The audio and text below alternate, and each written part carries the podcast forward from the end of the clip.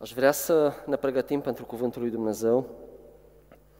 Vă invit să deschideți împreună cu mine în Marcu, capitolul 9.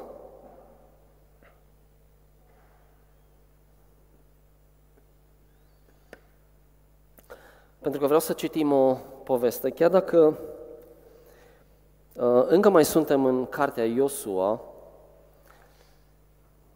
voi vorbi din Nou Testament de data aceasta, dar este oarecum legat de istoria noastră ca și biserică, care este similară cu istoria poporului Dumnezeu pe care Iosua l-a dus în țara promisă. Noi suntem într-o fază în care intrăm și deja am intrat în țara promisă, unde Dumnezeu vrea să ne vorbească foarte mult despre strategiile Lui, și cred că povestea sau întâmplarea, pentru că nu e de o simplă poveste, este realitate ce citim aici, o să ne ajute în această direcție. O să încep cu versetul 14 din Marcu, capitolul 9, care spune așa. Când au ajuns la ceilalți ucenici, au văzut o mare mulțime în jurul lor și pe niște cărturari care discutau aprins cu ei. Imediat ce întreaga mulțime l-a văzut pe Isus, au rămas uimiți și au alergat la el să-l salute. El i-a întrebat, despre ce discutați atât de aprins cu ei? Un om din mulțime i-a răspuns, Învățătorule, l-am adus la tine pe fiul meu, care are în el un duh de muțenie. Oriunde la apucă, îl trântește la pământ. El face spume la gură, scrâșnește din dinți și devine țeapăn. Le-am spus ucenicilor tăi să-l alunge, dar nu au putut. Iisus răspunzând le-a zis, O, generație necredincioasă, până când voi mai fi cu voi? Până când vă voi mai îngădui? Aduceți-l la mine. Și ei l-au adus la el. Imediat ce l-a văzut pe Iisus, Duhul l-a aruncat pe băiat în spasme. Acesta a căzut la pământ și se rostogolea făcând spume la gură. Iisus l-a întrebat, pe tatăl acestuia. De cât timp îi se întâmplă așa? El i-a răspuns, din copilărie. Și de mai multe ori îl aruncă în foc și în ape ca să-l omoare. Dar dacă poți face ceva, ai milă de noi și ajută-ne. Iisus i-a zis, dacă poți, toate lucrurile sunt posibile pentru cel care crede. Imediat tatăl băiatului a strigat zicând, cred, ajută necredinței mele. Când a văzut Isus că mulțimea vine în fuga mare, a mustrat Duhul necurat zicându-i, Duh mut și surd, ție-ți poruncesc, ieși din el și să nu mai intri în el. Duhul a strigat și apoi a ieșit, aruncându-l pe băiat în convulsii puternice. Băiatul a rămas ca mort. Așa că mulți ziceau că a murit. Iisus însă l-a apucat de mână și l-a ridicat. Și el s-a sculat în picioare. Când a intrat el în casă, ucenicii lui l-au întrebat deoparte. Noi de ce n-am putut să-l alungăm? El le-a zis, acest fel de demoni nu poate ieși prin nimic decât prin rugăciune. Și unele manuscrise adaugă și post. Aș vrea să ne rugăm ca acest pasaj să ne vorbească fiecăruia dintre noi și aș vrea să, să avem o atitudine de așteptare din partea lui Dumnezeu. Aș vrea să vă uniți cu mine în această rugăciune și dacă sunteți de acord, vă rog să spuneți din toată inima, amin. Doamne, îți mulțumim pentru cuvântul Tău. Îți mulțumim că cuvântul Tău este autoritate. Cuvântul Tău aduce claritate, cuvântul Tău este bun, cuvântul Tău este mângâietor, cuvântul tău de sfat, cuvântul tău de direcție, cuvântul tău este puternic și sfarmă piatra, cuvântul tău ne transformă inimile, cuvântul tău este pâinea noastră din care mâncăm astăzi cu poftă.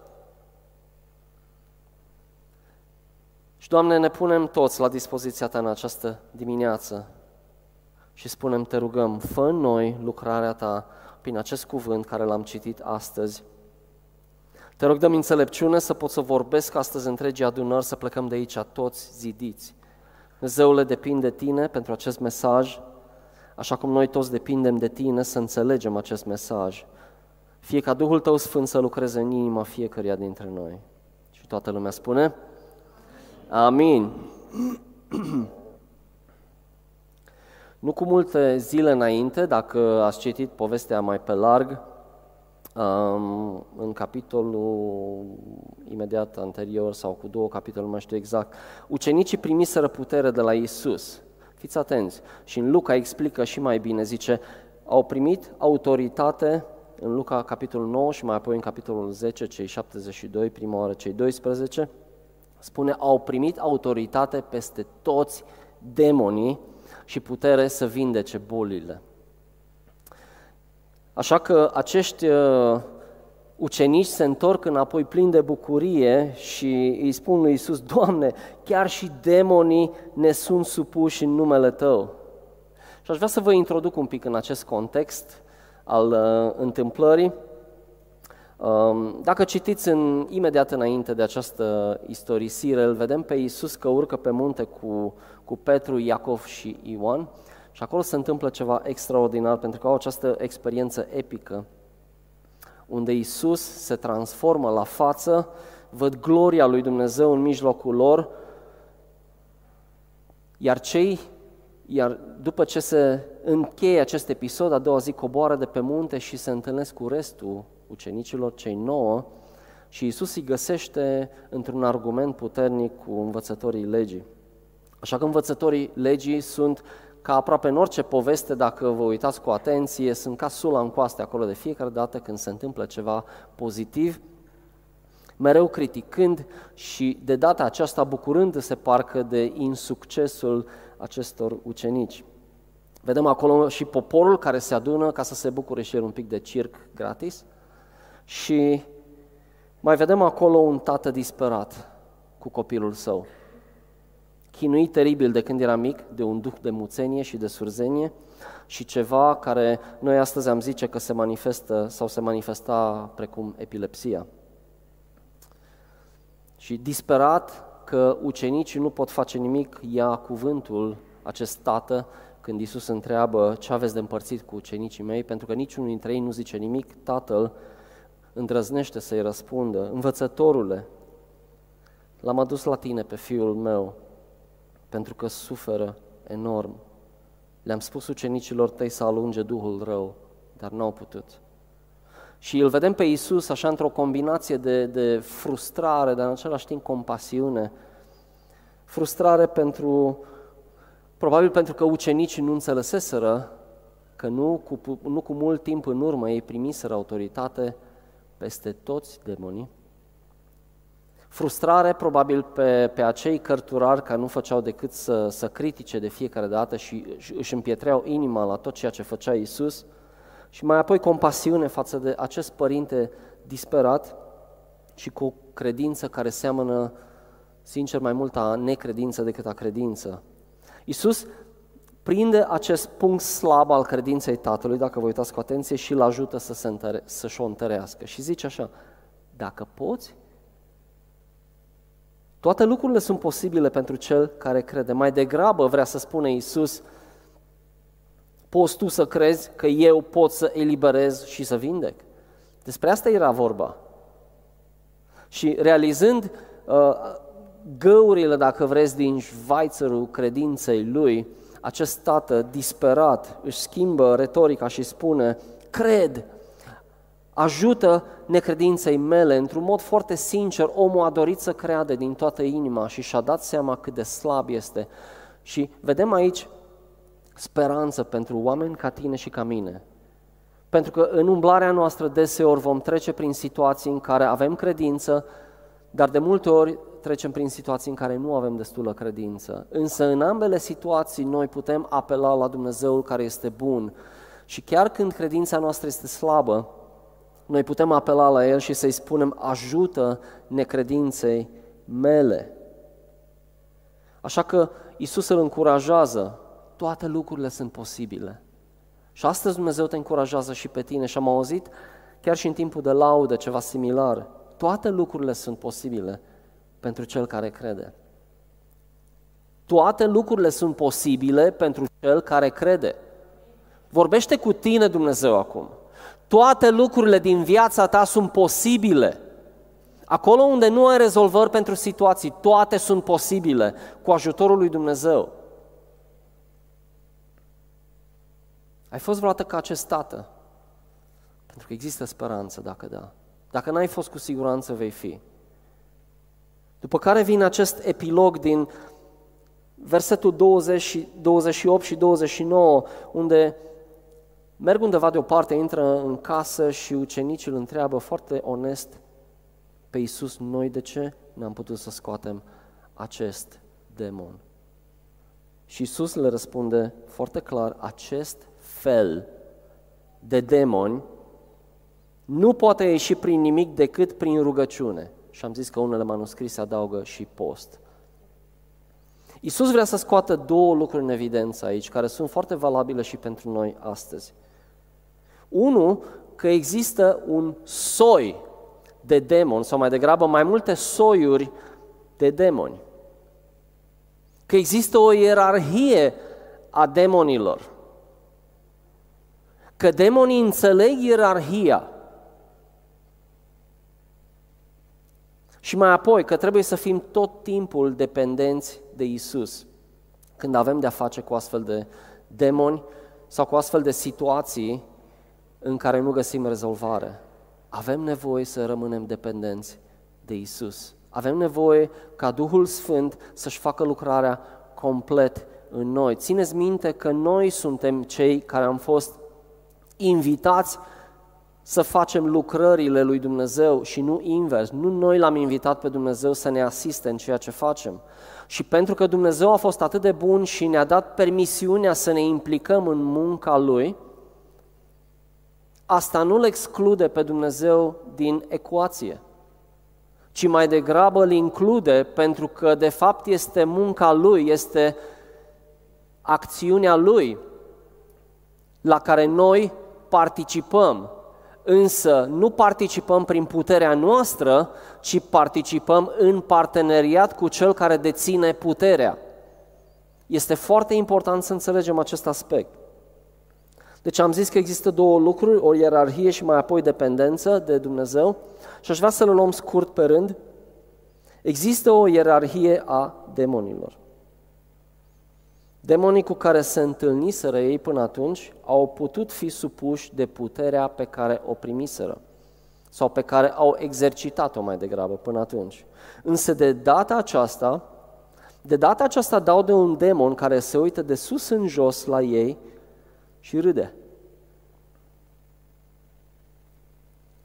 Nu știu ce ați experimentat în viața voastră de rugăciune eu vă spun sincer că am experimentat astfel de situații și sunt foarte umilitoare. Când te rogi pentru o situație, când te rogi pentru un bolnav și simți efectiv în Duhul tău că demonul respectiv râde de tine. Este o situație care te smerește foarte mult. Dar în același timp, Dumnezeu ne aduce aminte că există o ierarhie și că toți demonii sunt meniți să se supună nu neapărat ție, ci autorității lui Hristos care este în tine. Este foarte important să înțelegem acest lucru. Noi venim împreună cu regele atunci când avem de a face cu un demon. Cu un rege care are autoritate peste orice demon.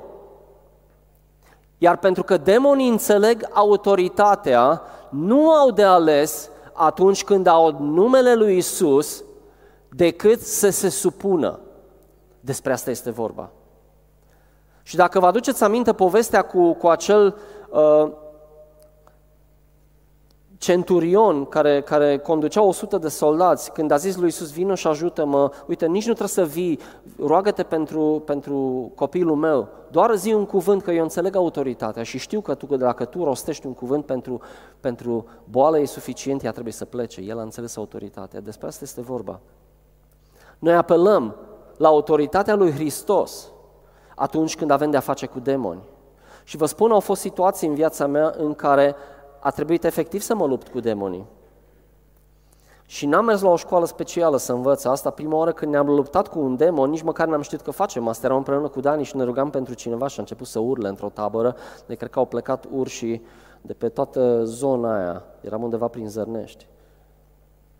Dar ne-am rugat și știu că ne-am rugat în limbi atunci și ne-am rugat cu putere și băiatul ăla a fost eliberat complet. Fusese implicat în droguri, fusese implicat în tot felul de chestiuni diabolice, vă spun, și a fost eliberat copilul ăla și după, cred că 20 de ani astăzi este un om care stă în fața lui Dumnezeu pe străzi și proclamă Evanghelia încă. Atunci nici măcar nu știam de această autoritate asupra demonilor și totuși Dumnezeu a avut har față de noi. Am avut alte situații în care efectiv am știut că am de-a face cu un demon când trebuia să mă rog pentru cineva și atunci am luat acest sfat și m-am dus și m-am rugat. Și vă spun că diferența a fost enormă. Atunci când mergi pregătit să te lupți cu demonii, dacă nu petrești timp cu Dumnezeu și nu exprimi dependența ta de Dumnezeu, tu nu poți să ai succes. Și nu spun că de fiecare dată am succes, dar este un lucru pe care îl învăț și este un lucru pe care noi toți îl învățăm. Și vă mai spun ceva, apropo de dependența despre care o să vorbesc imediat. Uneori, efectiv, cred că Dumnezeu permite chiar să ne facem de râs în fața altora, când ne rugăm pentru cineva și nimic nu se întâmplă, când ne rugăm ca un demon să plece și nu se întâmplă absolut nimic. De ce? Pentru că asta ne smerește. Și ne aduce aminte că suntem total dependenți de Dumnezeu. Și data viitoare, când venim împotriva unui demon, ne pregătim mai bine și ne rugăm mai bine. Și rămânem dependenți și conectați de Dumnezeu. Ei trebuiau, atenție, ei trebuiau mai întâi, înainte să scoată acel demon, să diagnosticheze, să poată face diferența între acei demoni cu care, uh, cu care se luptaseră și au avut mare succes și acest soi de demon cu care se luptau și au văzut că nu au succes. Atunci când noi înțelegem că există o ierarhie a demonilor noi atunci când ne rugăm lui Dumnezeu, El ne dă înțelepciune să facem distinția între anumiți demoni și să ne dea autoritatea să ne rugăm foarte specific împotriva acelui demon. E interesant, dar Iisus a zis, Duh mut și surd, ieși afară, i-a numit, l-a numit pe nume și a poruncit să iasă afară. N-a zis doar ieși afară. I-a spus pe nume. De ce? Pentru că el în lumea spirituală a înțeles cu cine avea de-a face. Și bineînțeles a știut că acel demon n-avea nicio șansă și că trebuia să se supună. Vedeți, ucenicii nu au avut niciun dubiu atunci când au început să se roage pentru acest băiat ca să fie scos demonul, n-aveau niciun dubiu că acel demon va pleca. Însă n-a fost așa. Au încercat să aplice un tratament care nu funcționa. Pentru că n-au înțeles cu cine și cu ce se confruntă. Și în momentul în care noi depindem de Dumnezeu, și acesta este al, doi, al doilea punct, în momentul în care noi depindem de Dumnezeu, Dumnezeu ne dă abilitatea să înțelegem cu cine și cu ce avem de a face. Este o luptă reală. Și poate zici, a, eu nu o să mă rog niciodată ca oamenii să fie eliberați de demon, s-ar putea să nu faci asta, dar s-ar putea la un moment dat să ai nevoie să faci asta. Și vom vedea că acești demoni nu se manifestă neapărat doar așa, ci se manifestă în viețile noastre uneori, unde vor să vină să dețină controlul și atunci va trebui să te lupți cu el. Și atunci ca să te lupți cu el va trebui să înțelegi despre ce este vorba. Pavel spune la un moment dat, voi trebuie să înțelegeți că lupta pe care voi o aveți nu este unul împotriva celuilalt, nu este cu carnea și cu sângele cum ar veni, ci este o bătălie care se întâmplă în lumea spirituală. Și voi, dacă nu înțelegeți acest lucru, voi vă veți ciocni unul de altul crezând că problemele sunt între voi, când de fapt este un demon, este o putere a întunericului care vrea să vină să aibă acces și control asupra ta sau asupra unei situații. De ce de fiecare dată când lucruri bune se întâmplă în biserică, în viețile tale, în viețile noastre, suntem atacați demonic. De ce? Nu trebuie să fim surprinși de asta. Pentru că este normal. Ceea ce trebuie să ne aducem aminte este că noi avem autoritate să ne luptăm cu ei prin numele lui Hristos. Așa cum am zis ucenicilor, începe să le cam placă această supunere a Duhurilor până acolo încât în Luca 10, uh, versetul 17, vorbind de cei 72, s-au întors plini de bucurie și i-au zis lui Isus, Doamne, chiar și demonii ne sunt supuși în numele Tău. Însă Isus le spune, l-am văzut pe Satan căzând din cer ca un fulger. Cu alte cuvinte, iată, v-am dat autoritate peste toată puterea dușmanului. Satan este înfrânt. Voi ați primit putere. Totuși nu vă bucurați că duhurile vă sunt supuse. Sau poate că vor să zică, nu fiți foarte siguri pe voi așa de tare. Nu fiți prea mândri că ați primit această autoritate. Rămâneți dependenți de Dumnezeu. Rămâneți dependenți de Duhul Sfânt. Rămâneți dependenți de mine. Ceea ce, au, ceea ce n-au realizat ei era că puterea pe care o primise ei era menită să crească. Ei au primit o putere și scrie acolo că în, în capitolul 9, cei 12 cel puțin, spune că au primit autoritate peste toți demonii. Ceea ce n-au realizat ei este că această putere este în strictă dependență de apropierea cu Dumnezeu. Ei au luat această putere și au mers ei.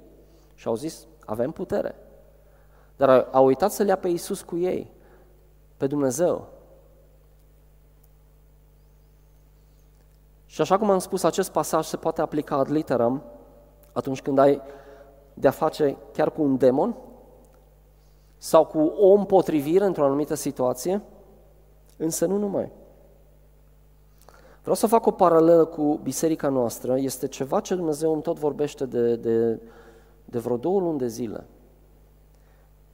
Această intrare în acest nou teritoriu de influență spirituală despre care am uh, studiat din cartea Iosua și care ni se aplică nouă, acest sezon bun în care suntem, vine cu provocările lui. Într-un sens, dacă vreți, acest băiat reprezintă lumea în care trăim noi, astăzi, iar ucenicii, biserica noastră, și cred că nu doar a noastră. Dar o să vorbim specific de biserica noastră. Biserica noastră trebuie să continue să se dezvolte și nu poate funcționa la fel ca și până acum. Dacă în anii 90 ieșai pe stradă cu niște Biblii în mână, aveai succes și veneau sute de oameni, erau chiar flămânzi. Astăzi, dacă faci același lucru, nu mai funcționează. Este un alt soi, dacă vreți de provocare. Metodele care au funcționat în trecut nu mai au putere. Pentru că noi trebuie să învățăm să diagnosticăm care sunt provocările noi, acest nou soi de provocări, dacă vreți. Mă uit la oamenii care ne caută, care caută prezența lui Dumnezeu, care ne vizitează foarte des și ne bucurăm dacă astăzi ești în mijlocul nostru pentru prima oară sau de ceva timp scurt, vreau să, să spunem din nou, așa cum a zis și Mihai, bine ai venit. Ne bucurăm din toată inima. Și eu cred că oamenii care vin la noi în biserică caută, caută autenticitate, caută puterea lui Dumnezeu care să-i transforme. Oamenii au nevoie de o familie reală. Oamenii au nevoie de dragoste, oamenii au nevoie să găsească vindecare, oamenii au nevoie de o familie reală, au nevoie de un acasă, au nevoie de mai mult decât un simplu loc de întâlnire duminică. Pentru asta este nevoie de un alt soi sau de un alt mod de a face biserică.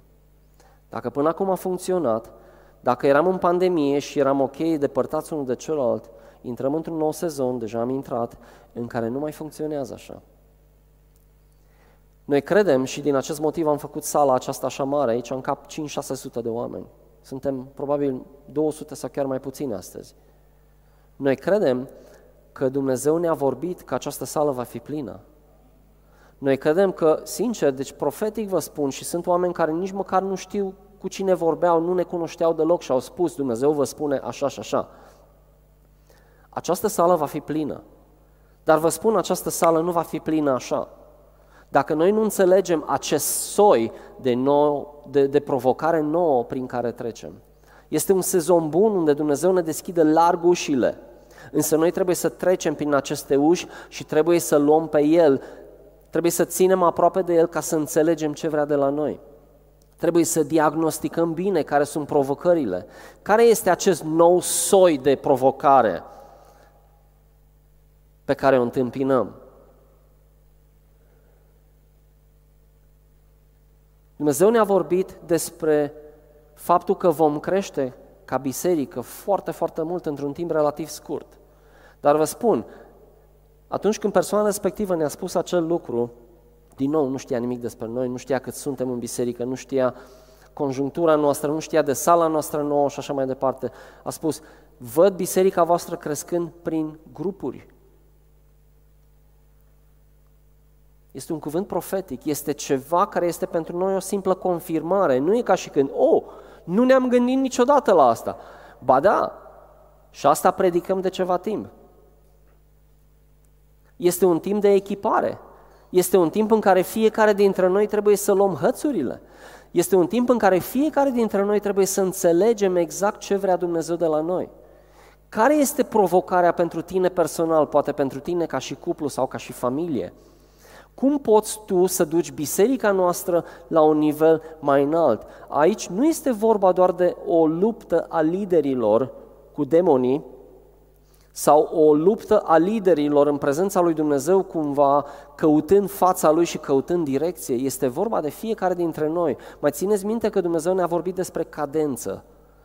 O cadență înseamnă că toți trebuie să pășim în același ritm, să se audă un singur pas, nu 100 sau 200. Despre asta vorbește Dumnezeu. Ceea ce se întâmplă în acest sezon te privește și pe tine, nu doar pe lideri, nu doar păstorii bisericii. Pe tine personal și Dumnezeu te cheamă și îți dă acest privilegiu fantastic să faci parte din lucrarea lui Dumnezeu. Și vom vedea, cel puțin asta este, acesta este planul, ca din toamnă să începem câteva cercuri, niște grupuri, unde oamenii să se simtă ca acasă. Vă spun din experiență proprie că nu există nimic mai plăcut decât atunci când te întâlnești în grup, unde inimile sunt deschise, unde oamenii se simt liberi să mărturisească păcate, unde Dumnezeu vorbește profetic, unde Dumnezeu vindecă, aliniază dureri, unde poți să plângi pe umărul cuiva. Asta nu poți să faci foarte bine duminică. Ei bine, Dumnezeu ne cheamă să facem un alt fel de biserică. Acest soi de biserică este un alt soi decât cel care a fost înainte. Ați prins ideea? Despre asta este vorba. La asta ne cheamă Dumnezeu. Și vreau să spun ceva despre tineri. Sunt atât de încântat de ceea ce se întâmplă în viața voastră, dragi tineri, în, în ultimul timp. Este un lucru pentru care, cel puțin Dani și cu mine, ne rugăm de peste 20 de ani.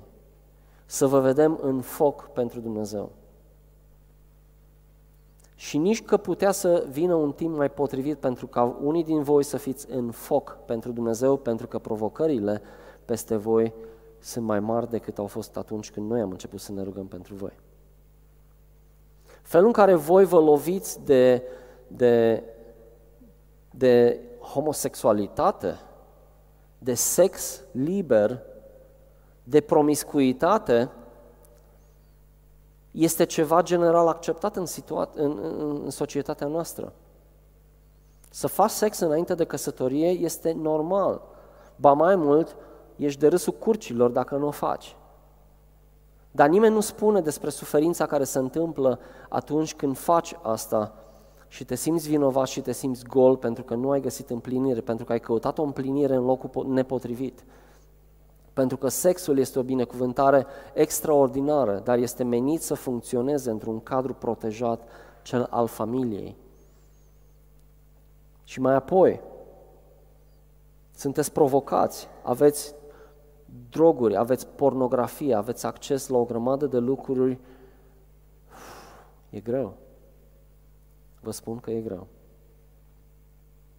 Voi dacă nu veți rămâne foarte bine ancorați în Dumnezeu, dacă voi nu înțelegeți acest mesaj pe care noi îl spunem de ceva timp, dragi tineri, și să știți că nu se aplică doar la tineri, dar vorbesc cu voi acum. Dacă voi nu înțelegeți că aveți nevoie de puterea lui Dumnezeu, dacă voi nu înțelegeți că Dumnezeu vă cheamă la rugăciune și nu la o religie și la ceva gol, la un exercițiu fără viață, Dumnezeu vă cheamă aproape la o relație și în momentul în care voi aveți această relație cu Dumnezeu, cu Duhul Sfânt, pentru voi va fi ușor să vă rugați și nu va fi o povară.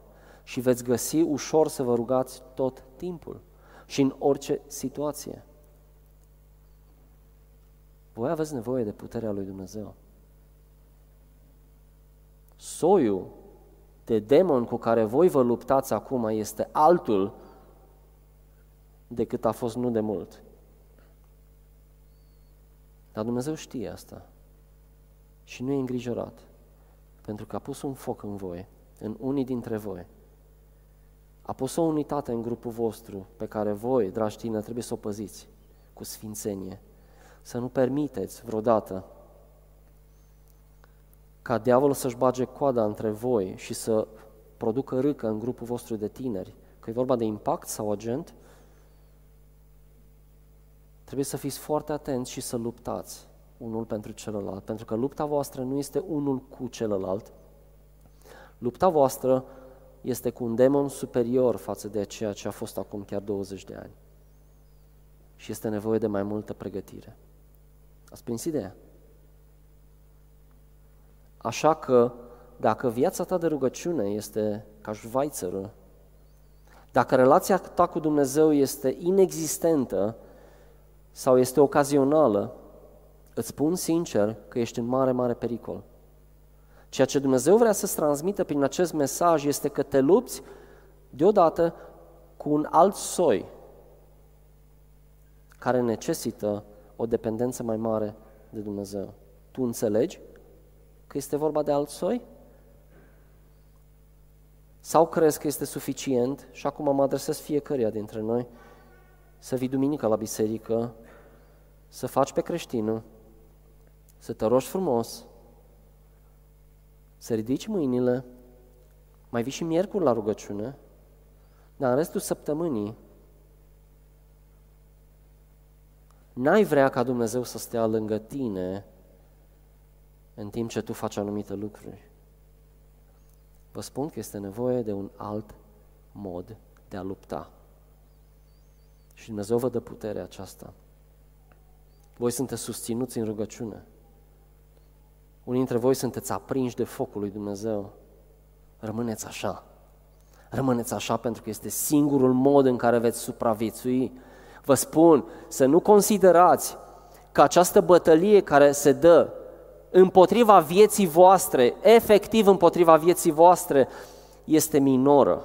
Diavolul, și am citit din, din 1 Petru, Angela a citit, caută să apuce pe oricine și dacă te prinde cu garda jos, nu o să te ierte. Nu are niciun pic de milă față de tine, vrea să te distrugă, vrea să-ți distrugă viitorul și știe că peste voi este rostit un viitor de la Dumnezeu, dar acest viitor nu vine decât în colaborare strânsă cu Dumnezeu. Și acum adresez din nou bisericii. Este la fel și pentru fiecare dintre voi. Bineînțeles, mă includ și pe mine aici. Este un alt soi cu care noi ne luptăm acum. Dacă noi nu înțelegem că avem un alt soi de probleme, un alt soi de, de situații care vin împotriva noastră, noi vom încerca să le tratăm cu aceeași soluție cu care am tratat probleme mai mici. Și diavolul se va uita la noi și va râde de noi. Și noi vom deveni activiști, pentru că așa am învățat că trebuie să fim activiști, trebuie să facem lucruri pentru Dumnezeu. Ori Dumnezeu spune, nu lucrați mai mult, ci lucrați mai înțelept. Stați aproape de mine și veți vedea că nici nu veți obosi, veți rămâne plin de viață, de sevă, pentru că veți lupta doar în, împotriva a ceva ce eu vă arăt, nu împotriva vântului, pentru că e foarte obositor. E foarte obositor să arăți lui Dumnezeu că ești foarte ocupat și celor din jurul tău. Puh, sunt ocupat, sunt atât de plin, n-am timp de nimic. Eu, eu, am, eu cu Dumnezeu. Puh, ce faci? Nu știu. Care sunt rezultatele? Domnul știe. Nu există așa ceva.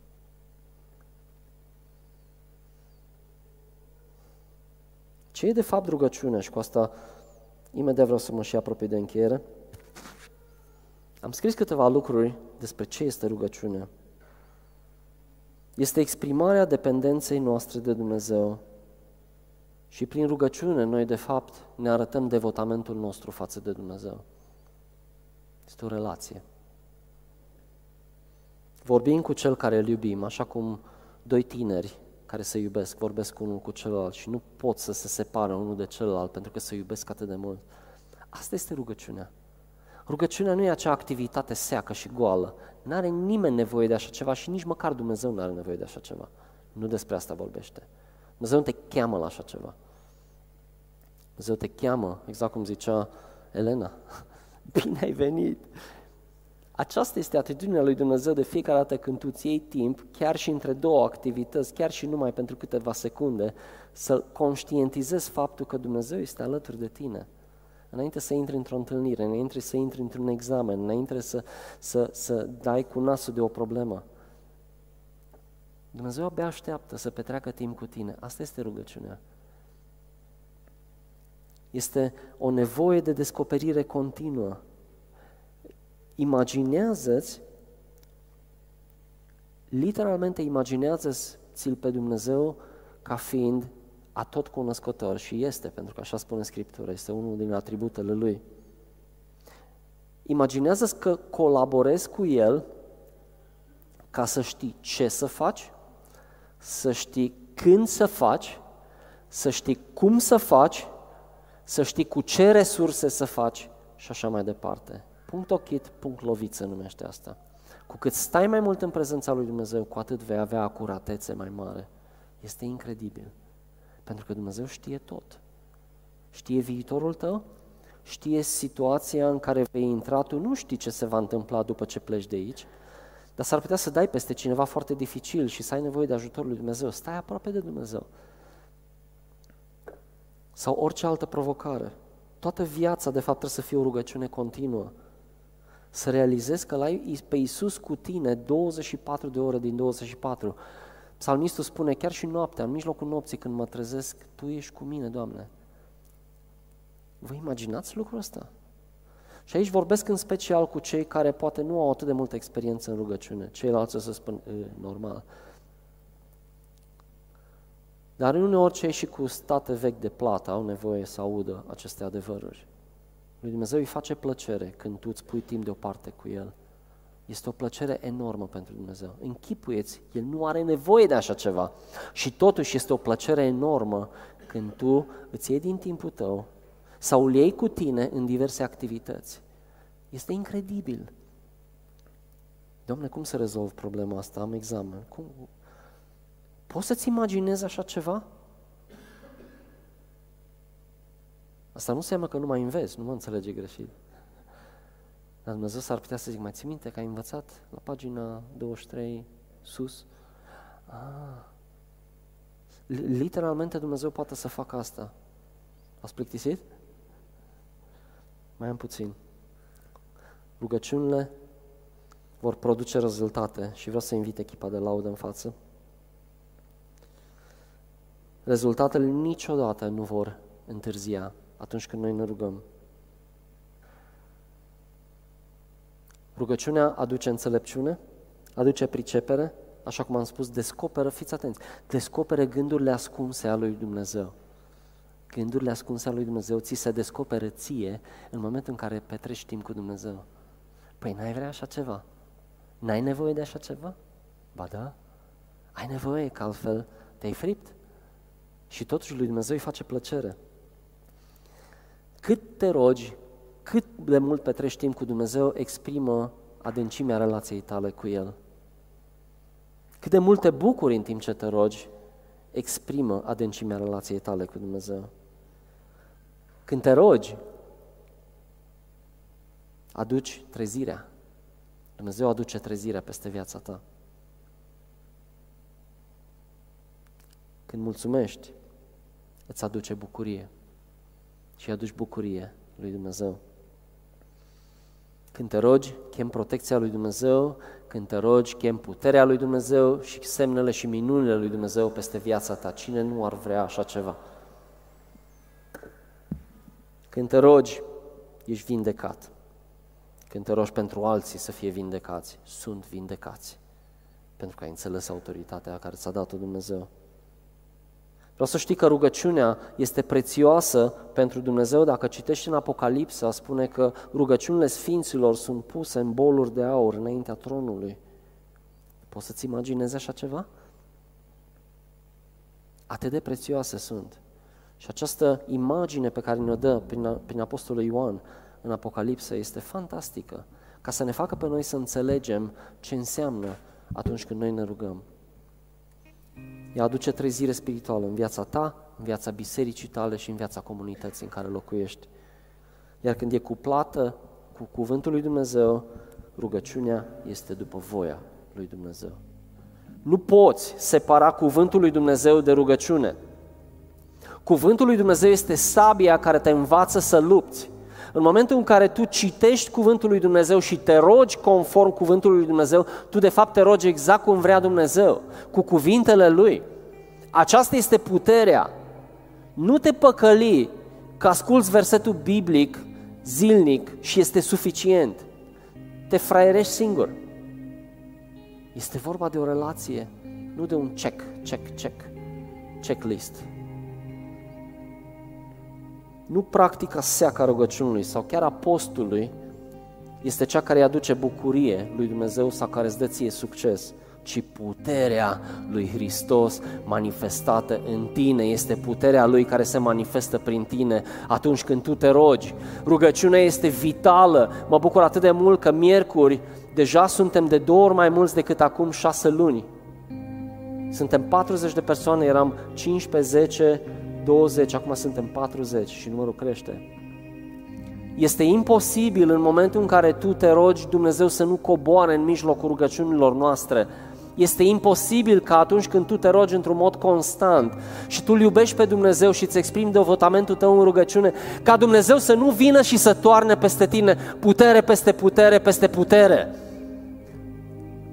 Din acest motiv rugăciunea nu este ceva sec, este exprimarea dorinței tale fierbinte în fața lui Dumnezeu. Doamne, atât de mult te doresc încât nu pot fără Tine. Și fac asta în fiecare secundă a vieții mele și dacă la trei dimineața mă trezesc tot la Tine, mă gândesc, Doamne, Aleluia! Iubesc pe Domnul, spune Psalmul 116, că ce aude glasul meu, cererile mele. E atât de vital să înțelegem că fiecare dintre noi avem un rol determinant pentru ceea ce se întâmplă în acest nou sezon în viața noastră.